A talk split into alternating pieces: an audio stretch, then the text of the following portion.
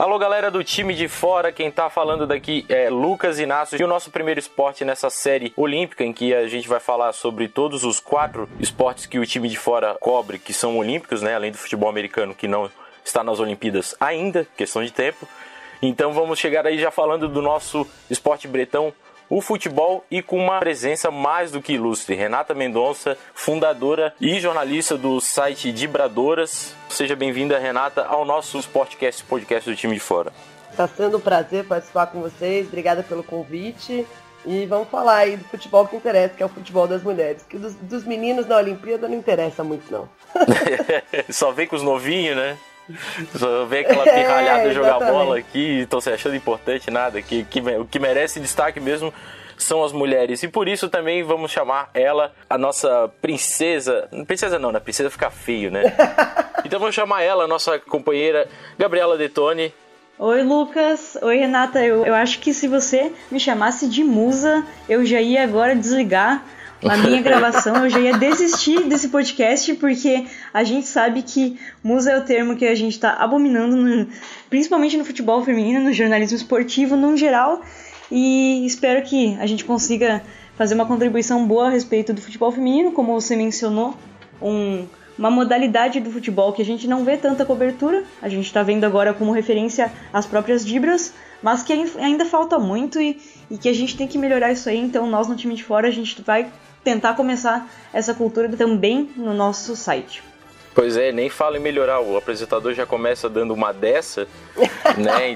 É uma coisa que dava para tirar na edição, mas acho que é importante deixar mesmo né, essa minha bola fora, para quem sabe se a gente conscientiza também o, os nossos ouvintes. Mas é isso aí. Então primeiro a gente vai rapidinho para os nossos recados e daqui a pouco a gente volta para aí sim falar do futebol feminino nas Olimpíadas. Recadinhos, daqui a pouco estamos de volta.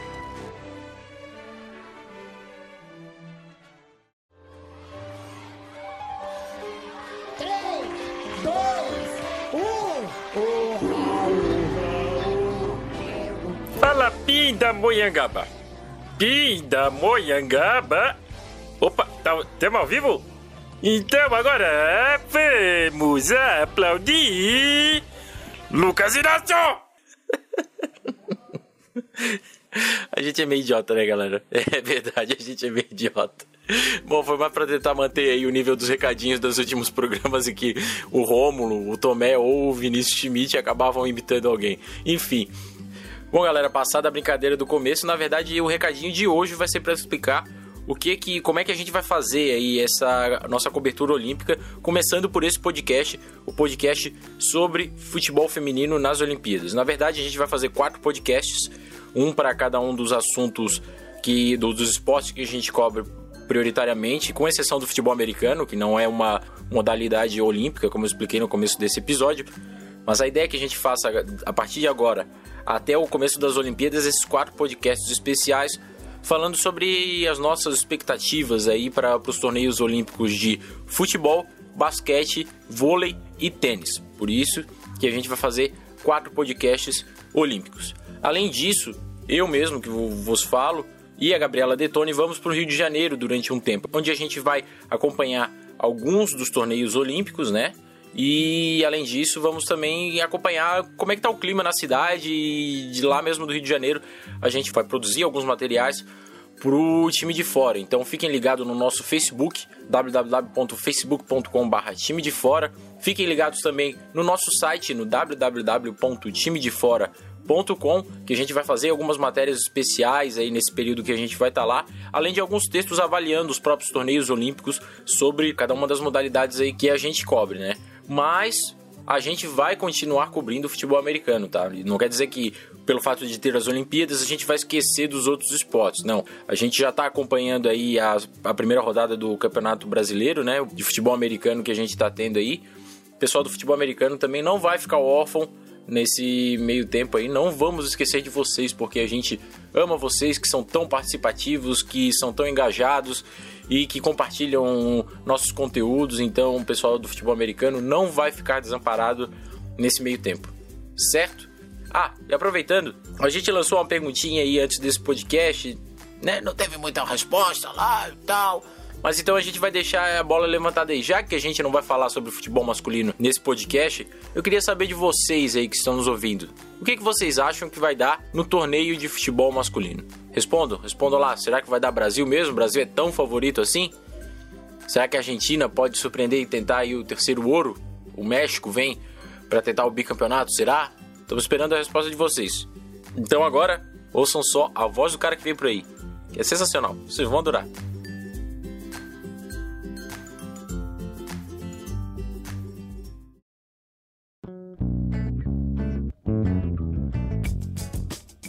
Bom, é isso aí então, dados os nossos recados. Agora chegamos para falar com tudo sobre o futebol feminino nas Olimpíadas. O futebol feminino que vem com 12 seleções divididas em três grupos, passam oito aí para formar as quartas de finais e daí a partir das quartas de finais jogos eliminatórios em apenas uma partida e quem ganha vai ficando até a grande final no dia 20 no Maracanã. Do grupo A até o D é usado os grupos do futebol masculino e os grupos do feminino são o grupo E, F e G, começando pelo grupo E que tem Brasil, China, Suécia e África do Sul. O grupo F tem Canadá, Austrália, Zimbábue e Alemanha. E o grupo G tem Estados Unidos, as atuais campeãs mundiais, Nova Zelândia, França e Colômbia. Então vamos começar aí pela nossa convidada, Renata. Qual que dá para ser considerado o grande grupo da morte dessas Olimpíadas? Então, o Brasil escapou, né, do grupo da morte. É óbvio que é Olimpíada, né? A gente brinca com aqueles chavões do futebol, não tem mais bobo no futebol. Mas é, se você olhar o grupo G aí, Colômbia, Estados Unidos, França e Nova Zelândia, é, a Colômbia vem como um adversário mais fraco nesse grupo. Estados Unidos fortíssimo, né? Elas foram campeãs da Copa do Mundo mais uma vez ano passado, então chegam com tudo. A França é um time muito bom que se revelou assim na última Copa do Mundo é, aquele toque de bola muito bom, assim foi uma, uma é um time que evoluiu bastante, então é com certeza um grande adversário dos Estados Unidos. E a Nova Zelândia tem um time é, é, que se defende bem, é um time organizadinho. Até o Brasil fez amistosos com elas ano passado. Com certeza esse é o grupo da morte e por sorte o Brasil escapou é, a China pode surpreender aí, a Suécia é um adversário é, que pode dar trabalho, mas são adversários que, que são bem mais, mais tranquilos do que esses outros aí do grupo dos Estados Unidos, por exemplo.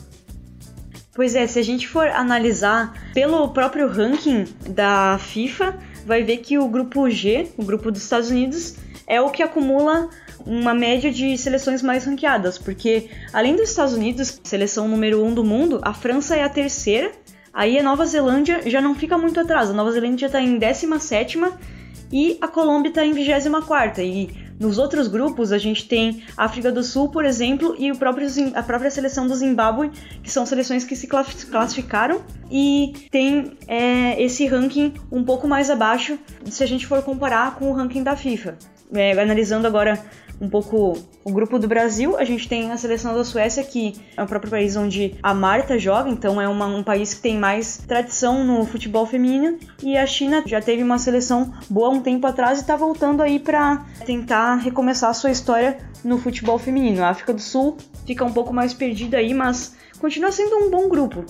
E o outro grupo tem Alemanha, Austrália, Canadá e Zimbábue, tem tudo para o Zimbábue ser meio que um saco de pancada do grupo.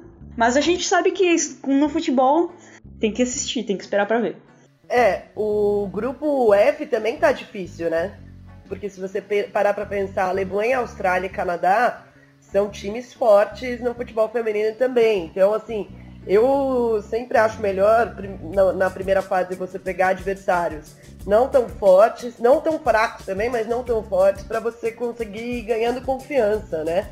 E falando até nessa relação da FIFA com o futebol feminino, como é que fica no torneio olímpico a, a questão da, das liberações? Me parece que no futebol feminino tem uma aceitação maior dos clubes, né? É, teve um. O, time da Marta é, demorou mais para liberá-la e alguns chineses que o futebol chinês não está só roubando nossos jogadores no masculino, está roubando as jogadoras também. E as chinesas também estavam demorando para liberar. Mas eu acho que no masculino a FIFA tem todo esse medo de que a Olimpíada seja uma competição para a Copa do Mundo. E aí, com certeza, ela faz todas as suas, né, ela cria dificuldades pro torneio e ele é bem menos respeitado, vamos dizer assim. É, como a Copa do Mundo Feminina, ela veio até depois, então, é, a Olimpíada é o grande torneio do futebol feminino, né? Ele é prioridade. Uma medalha olímpica ainda vale mais do que, do que uma Copa do Mundo, que a Copa do Mundo ainda está se firmando. No ano passado foi um torneio melhor organizado, apesar de ser num gramado sintético, né? Que a FIFA escancara o descaso com o futebol feminino é, todos os dias. Mas eu acho que é por causa disso, porque a Olimpíada ela, no futebol feminino é mais valorizada ainda do que uma Copa do Mundo, por exemplo.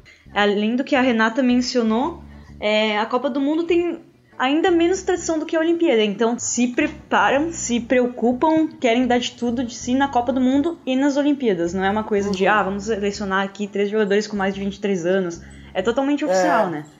E só já puxando um pouco para o assunto, como a Renata falou, é, a China está roubando nossas jogadoras.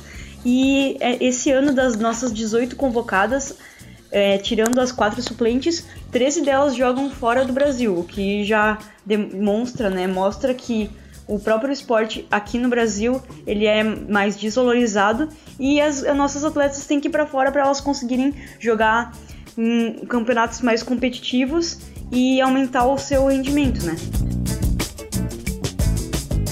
Nesse caso é o fato delas estarem indo para fora também está diretamente a ver com a falta de estrutura do futebol feminino aqui dentro do, do país, né? É, elas vão para fora para sobreviver. Mas é interessante ver como isso mudou de um ano para outro, assim, principalmente por causa da seleção permanente, que deu mais estrutura física para essas jogadoras, e também por causa das competições internacionais do ano passado, que serviram para mostrar essas jogadoras. Que, por exemplo, a Cris jogou a Copa do Mundo do ano passado, ela ainda estava só na seleção permanente, ela não tinha clube. Aí depois do PAN, ela foi negociada com o Paris Saint-Germain.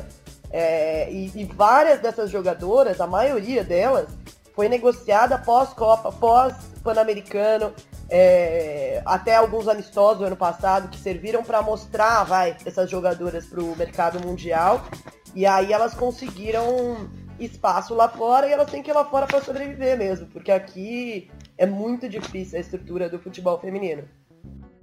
É, a seleção permanente tem se, é, servido como uma vitrine para o nosso futebol, né?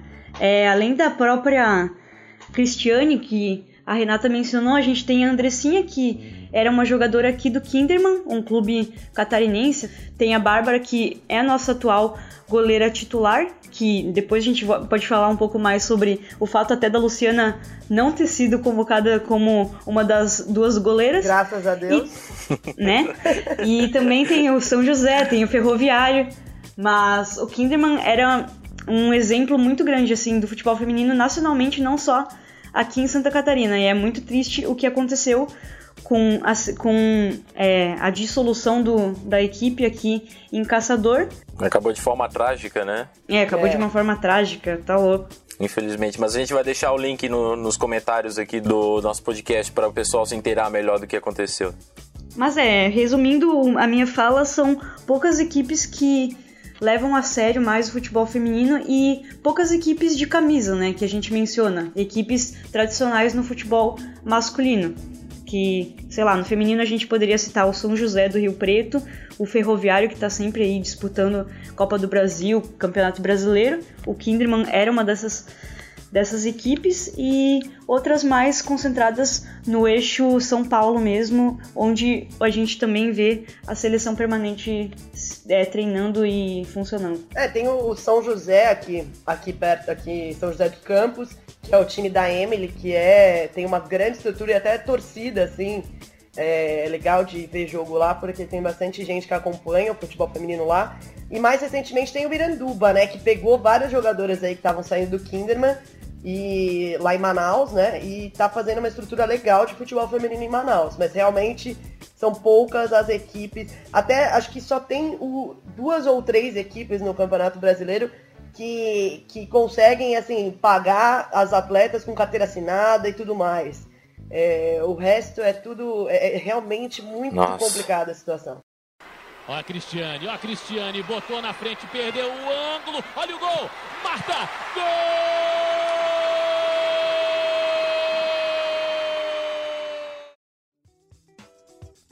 Bom, então agora vamos passar pro, pro futebol olímpico, né? Vou, vou falar de coisa boa, como diria a apresentadora lá, a Araci. É.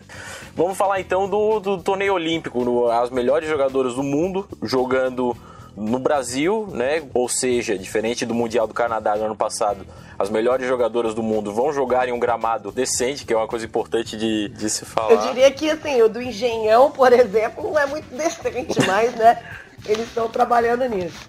E é isso aí, então, as melhores jogadoras do mundo num gramado natural, né, que vai, tende a melhorar o nível do, do futebol apresentado e uma evolução tática, eu, eu fiquei surpreso, eu realmente não acompanho tão de perto o futebol feminino, acompanho mais nos grandes eventos, mas eu fiquei bastante feliz, surpreso com a, o nível da, da evolução tática do, do, futebol feminino no Mundial do ano passado, né?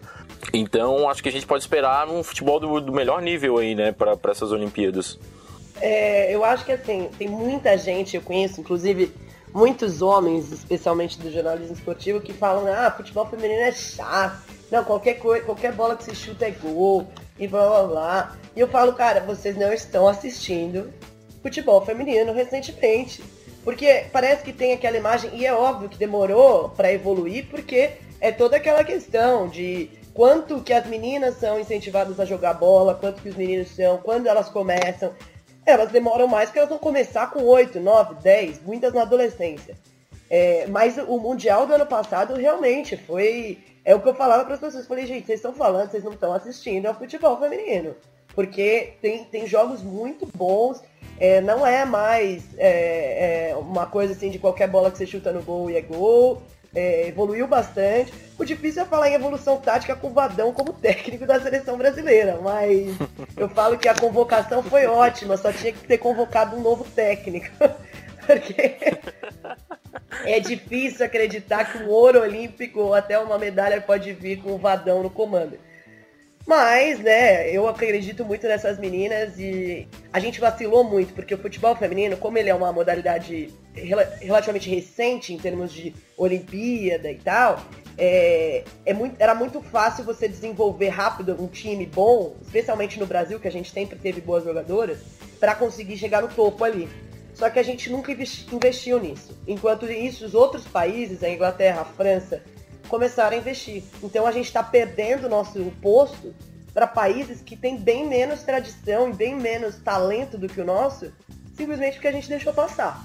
Trazendo um pouco do que você já mencionou, parece que a nossa seleção permanente está atrasada, porque a gente pegou uma época em que a gente tinha a Marta no auge, a gente tinha a Cristiane vindo também super bem, a, a, a, própria Formiga, que é veteraníssima né, de Copa do Mundo, ela chegou antes da Copa do Mundo, e a gente perdeu esse, parece que a gente perdeu esse timing, a gente agora é, criando uma seleção permanente um ano antes das da, da Copa do Mundo, das Olimpíadas, tentando ver se consegue tirar esse atraso, sendo que se a gente tivesse investido nisso 15, 20 anos atrás, a gente poderia se comparar no patamar com, com seleções como a dos Estados Unidos, como a da Alemanha. Isso que é triste, assim. Não é mais só a Alemanha, só Estados Unidos, só o Japão. Tem outros times muito fortes e o Brasil tá ali com esses times intermediários. Né? A gente não pode colocar o Brasil lá no topo com os Estados Unidos e a Alemanha. Não dá, porque não tá tanto assim, né? É, analisando friamente, óbvio, sem a emoção, acho difícil um ouro.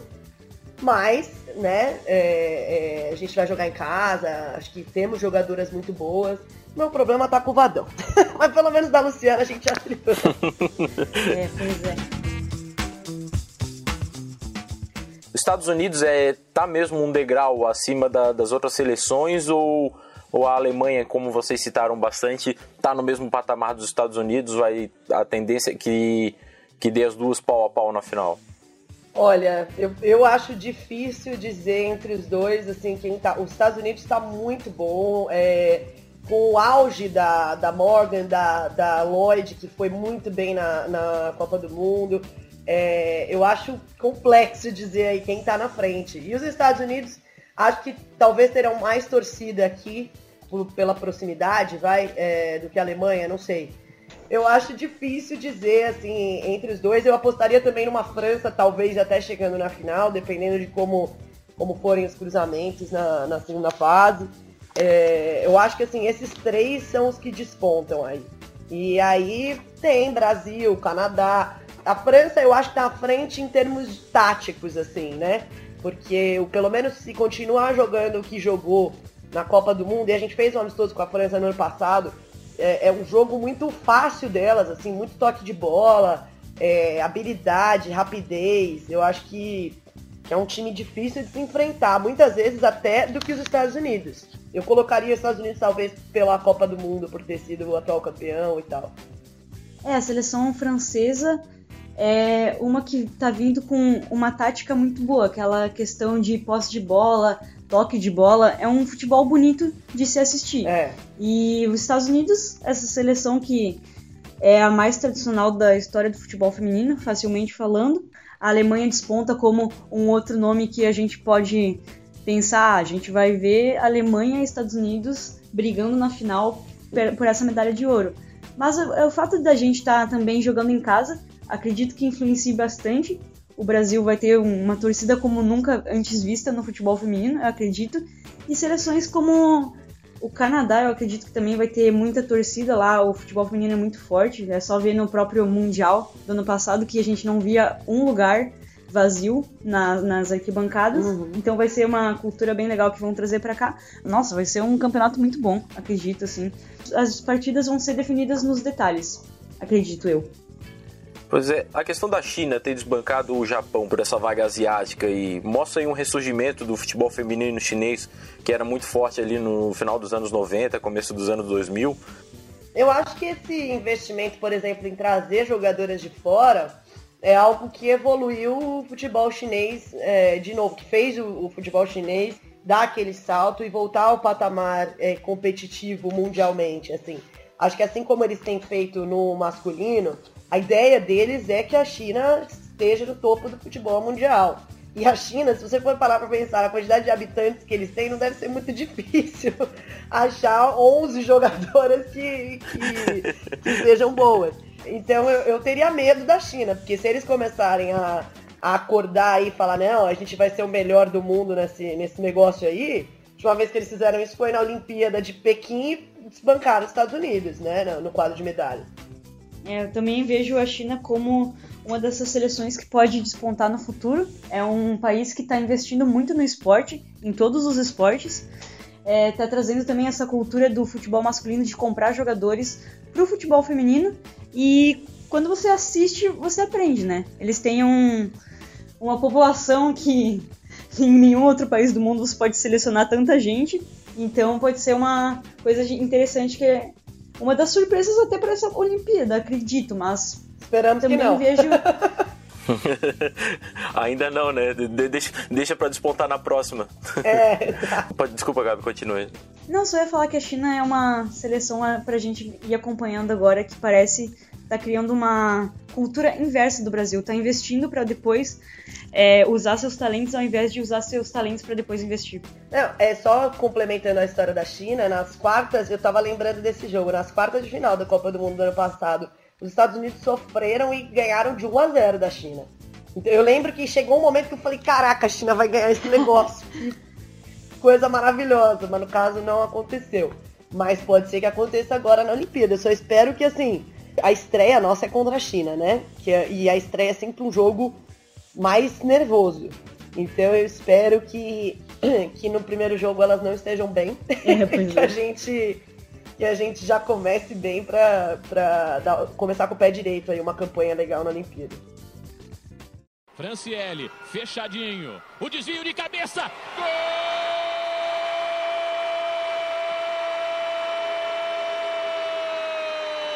Renata Costa! Vou tratar de um assunto também um pouco mais delicado, mas eu não, não podia deixar passar, que é a questão do preço dos ingressos. A gente já falou aí de levantamos questões de que a, o futebol feminino vem com as melhores jogadoras do mundo, a, o nível está muito alto da competição, a evolução recente, a evolução tática do futebol feminino está acompanhando a do masculino muito próximo. Enquanto isso, o masculino vem aí com jogadores, uma, com seleções sub-23, com muita dificuldade para liberar os três acima da idade, né? As seleções europeias já disputaram a Eurocopa agora há pouco. Ou seja, é um torneio totalmente esvaziado de maiores pretensões, né? E nesse ano, inclusive, também teve Copa América. Mas ao mesmo tempo a gente vê ali no preço dos ingressos, a final masculina, por exemplo, está totalmente esgotada em que o preço mínimo do ingresso, os ingressos iam de 380 a 900 reais, enquanto a do feminino ainda tem para ser vendido, hoje dia 15 de julho, ainda tem ingresso do, na final feminina para ser vendida, ingressos entre 240 e 600 reais. Numa semifinal, por exemplo, o ingresso feminino vai de 100 a 280, enquanto a do masculino vai de 240 a 600 reais. Por que é, essa eu, diferença ainda? Eu acho que assim, para mim são dois motivos muito claros. E, e, que é, um, é óbvio, é o machismo, é o preconceito, é por isso que o, que o futebol feminino nunca conseguiu evoluir aqui no Brasil e em boa, em boa parte do mundo, porque o preconceito está sempre carregado nessa modalidade. Eu costumo dizer que futebol feminino é a maior invasão que as mulheres podem fazer no território masculino, porque né, o futebol é uma coisa masculina. E aí, assim, mulher querer gostar de futebol já é um. Já começa assim, ah, né? Não confia, não, não acha que sabe e tal. Aí as mulheres começam a querer entender. E já, já reclamam. Os homens também não, não querem deixar elas chegarem nesse território. Agora, as mulheres quererem jogar é a maior invasão que elas podem tentar fazer num território masculino. Então, por isso, eu acho que a dificuldade da evolução da modalidade no mundo inteiro veio por causa do preconceito. Só que o outro problema é a, a falta de mídia, né? É, então você, por exemplo, estava dizendo, ah, as melhores jogadoras do mundo vão estar aqui. Quem será que sabe que essas jogadoras vão estar aqui? Aliás, quem será que sabe quem são as melhores jogadoras do mundo? Será que as pessoas, se elas cruzarem com a Marta na rua, vão saber reconhecer? Porque a Marta nunca tá na TV. Ela, Marta nunca. Os caras não mostram, não falam. Entendeu? Então, assim, mesmo a Marta, que já tem mais mídia do que as outras, ainda assim é muito pouco conhecida, se comparado com o Neymar, por exemplo, que não foi melhor do uhum. mundo ainda. É, então, eu acho que assim, as pessoas não sabem que o futebol feminino é, tá forte, que tem essas jogadoras super boas que vão estar tá aqui. E aí fala mais alto o preconceito, que é futebol feminino ainda, ah, não, é muito chato, é lento, é, é um saco o futebol feminino, entendeu? Se a mídia não ajuda a quebrar isso, fica muito difícil. Para as pessoas gostarem de um esporte, elas têm que criar uma cultura nesse esporte, tem que assistir gente falando sobre esporte, análise sobre ele, e a gente vê que isso no, nesse futebol feminino é muito carente. Na própria Copa do Mundo ano passado, era muito era para transmitir um jogo do Brasil, a Sport TV falou que ia transmitir um jogo, acabou não transmitindo, tinha que sair correndo atrás de link para conseguir assistir um jogo da própria seleção brasileira.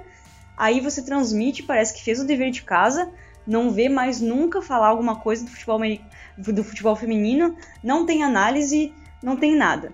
Se você perguntar para mim, poxa, eu com certeza vou querer assistir a Marta, a Hope Solo, qualquer outra jogadora, ao invés de ver um monte de marmanjo com menos de 23 anos tocando bola. Mas é uma cultura que a gente, infelizmente, a gente não criou no Brasil e que é muito mais reconhecida em outros países internacionalmente, que deixa é, quem gosta de esporte meio frustrado, quem gosta de futebol feminino e vê que a gente tem uma geração muito boa e sempre teve atletas boas. No país do futebol a gente não presta atenção nas nossas mulheres. Esse machismo enraizado na sociedade, como a Renata muito bem citou, é, a gente continua acreditando que ah, agora a gente está num período onde as mulheres estão mais empoderadas, o feminismo está conseguindo quebrar muitas barreiras, mas no esporte a gente não vê isso, a gente não vê isso no próprio jornalismo esportivo.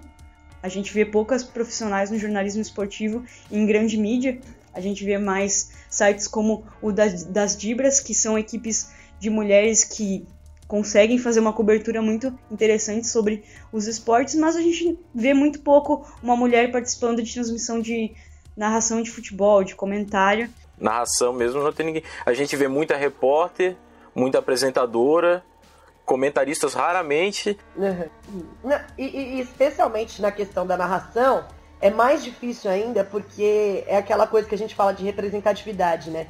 não existem narradoras mulheres, você não conhece narradoras mulheres.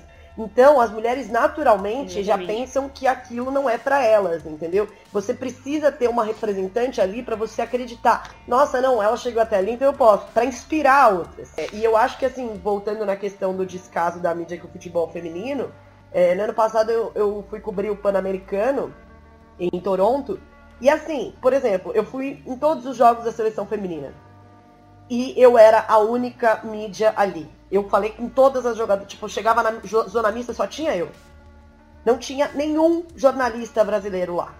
Na, nos jogos de futebol feminino. Nos jogos do futebol masculino, que a seleção mandou um, um time D, que é assim, porque ninguém liberou jogador, não era nem o sub-23 oficial, era tipo assim, um time D, cara.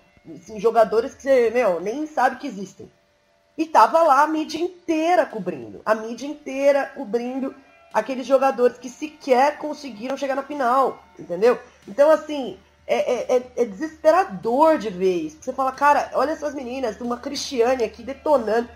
É, aí você vai ver a transmissão da seleção feminina, tanto no PAN quanto na Copa, erros grotescos do, do, do narrador, entendeu? Que não se importa em sequer ler a relação de jogadores. Então eu chamava Andressa Alves de Alessandra o tempo inteiro. Eu vi o repórter entrevistar a Andressa Alves chamando ela de Alessandra. Entendeu? Então, assim, você imagina isso acontecendo no futebol masculino? Não existe isso. Entendeu? Não existe. É o que eu falo, é um descaso tão grande que é, é mau jornalismo, entendeu? Porque em qualquer coisa que você vai fazer no jornalismo, você confere mil vezes como escreve tal nome, qual é o dado correto. No futebol feminino, os caras estão tão, desculpa o termo, mas cagando, que eles não se preocupam em olhar a relação de jogadores e falar, pera, não tem nenhuma Alessandra aqui, entendeu? É, é ridículo, é, é, é, vergonhoso, assim, é bem. E, e não tem outra palavra para descrever isso se não for machismo. E a palavra que tu usou ainda foi o foi o termo qual tu pediu desculpa é, cagando, né? Ainda tá muito é. leve pô, pro, pro descaso que o futebol feminino tem, acho que poderia, caberia palavrões aí bem mais pesados. E uma última coisa, vocês estavam falando do futebol americano, né? Eu sempre falo, ah, não, a, a, a desculpa da mídia é que é, modalidades femininas não dão audiência. Futebol feminino não dá, não dá audiência. Mas é aquilo que a gente estava falando, você nunca fala sobre elas. Essas pessoas nunca estão na TV. Como que as pessoas vão acompanhar o futebol feminino se elas não conseguem assistir? E aí, para mim, a maior prova de que dá para fazer dar certo é que o futebol americano hoje é uma febre no Brasil. Todo mundo para para assistir o Super Bowl. Isso não tem outra explicação senão a ESPN ter abraçado a modalidade, porque era uma coisa da ESPN dos Estados Unidos, então a ESPN daqui falou, vamos transmitir a NFL, que é um esporte que você não vê ninguém jogando em nenhum lugar, então é muito difícil você saber as regras, é muito difícil você saber como funciona. E a ESPN abraçou, explicou as regras, toda, toda a transmissão tem o Everaldo lembrando das regras, o nome das coisas. E as pessoas abraçaram. Entendeu? E se as pessoas abraçaram o futebol americano, por que, que elas não podem abraçar o futebol feminino, que é, que é uma modalidade que todo mundo já conhece, que todo mundo já sabe as regras? Marta, depois a Marta, olha que bolão da Cristiane, tirou da goleira. Gol!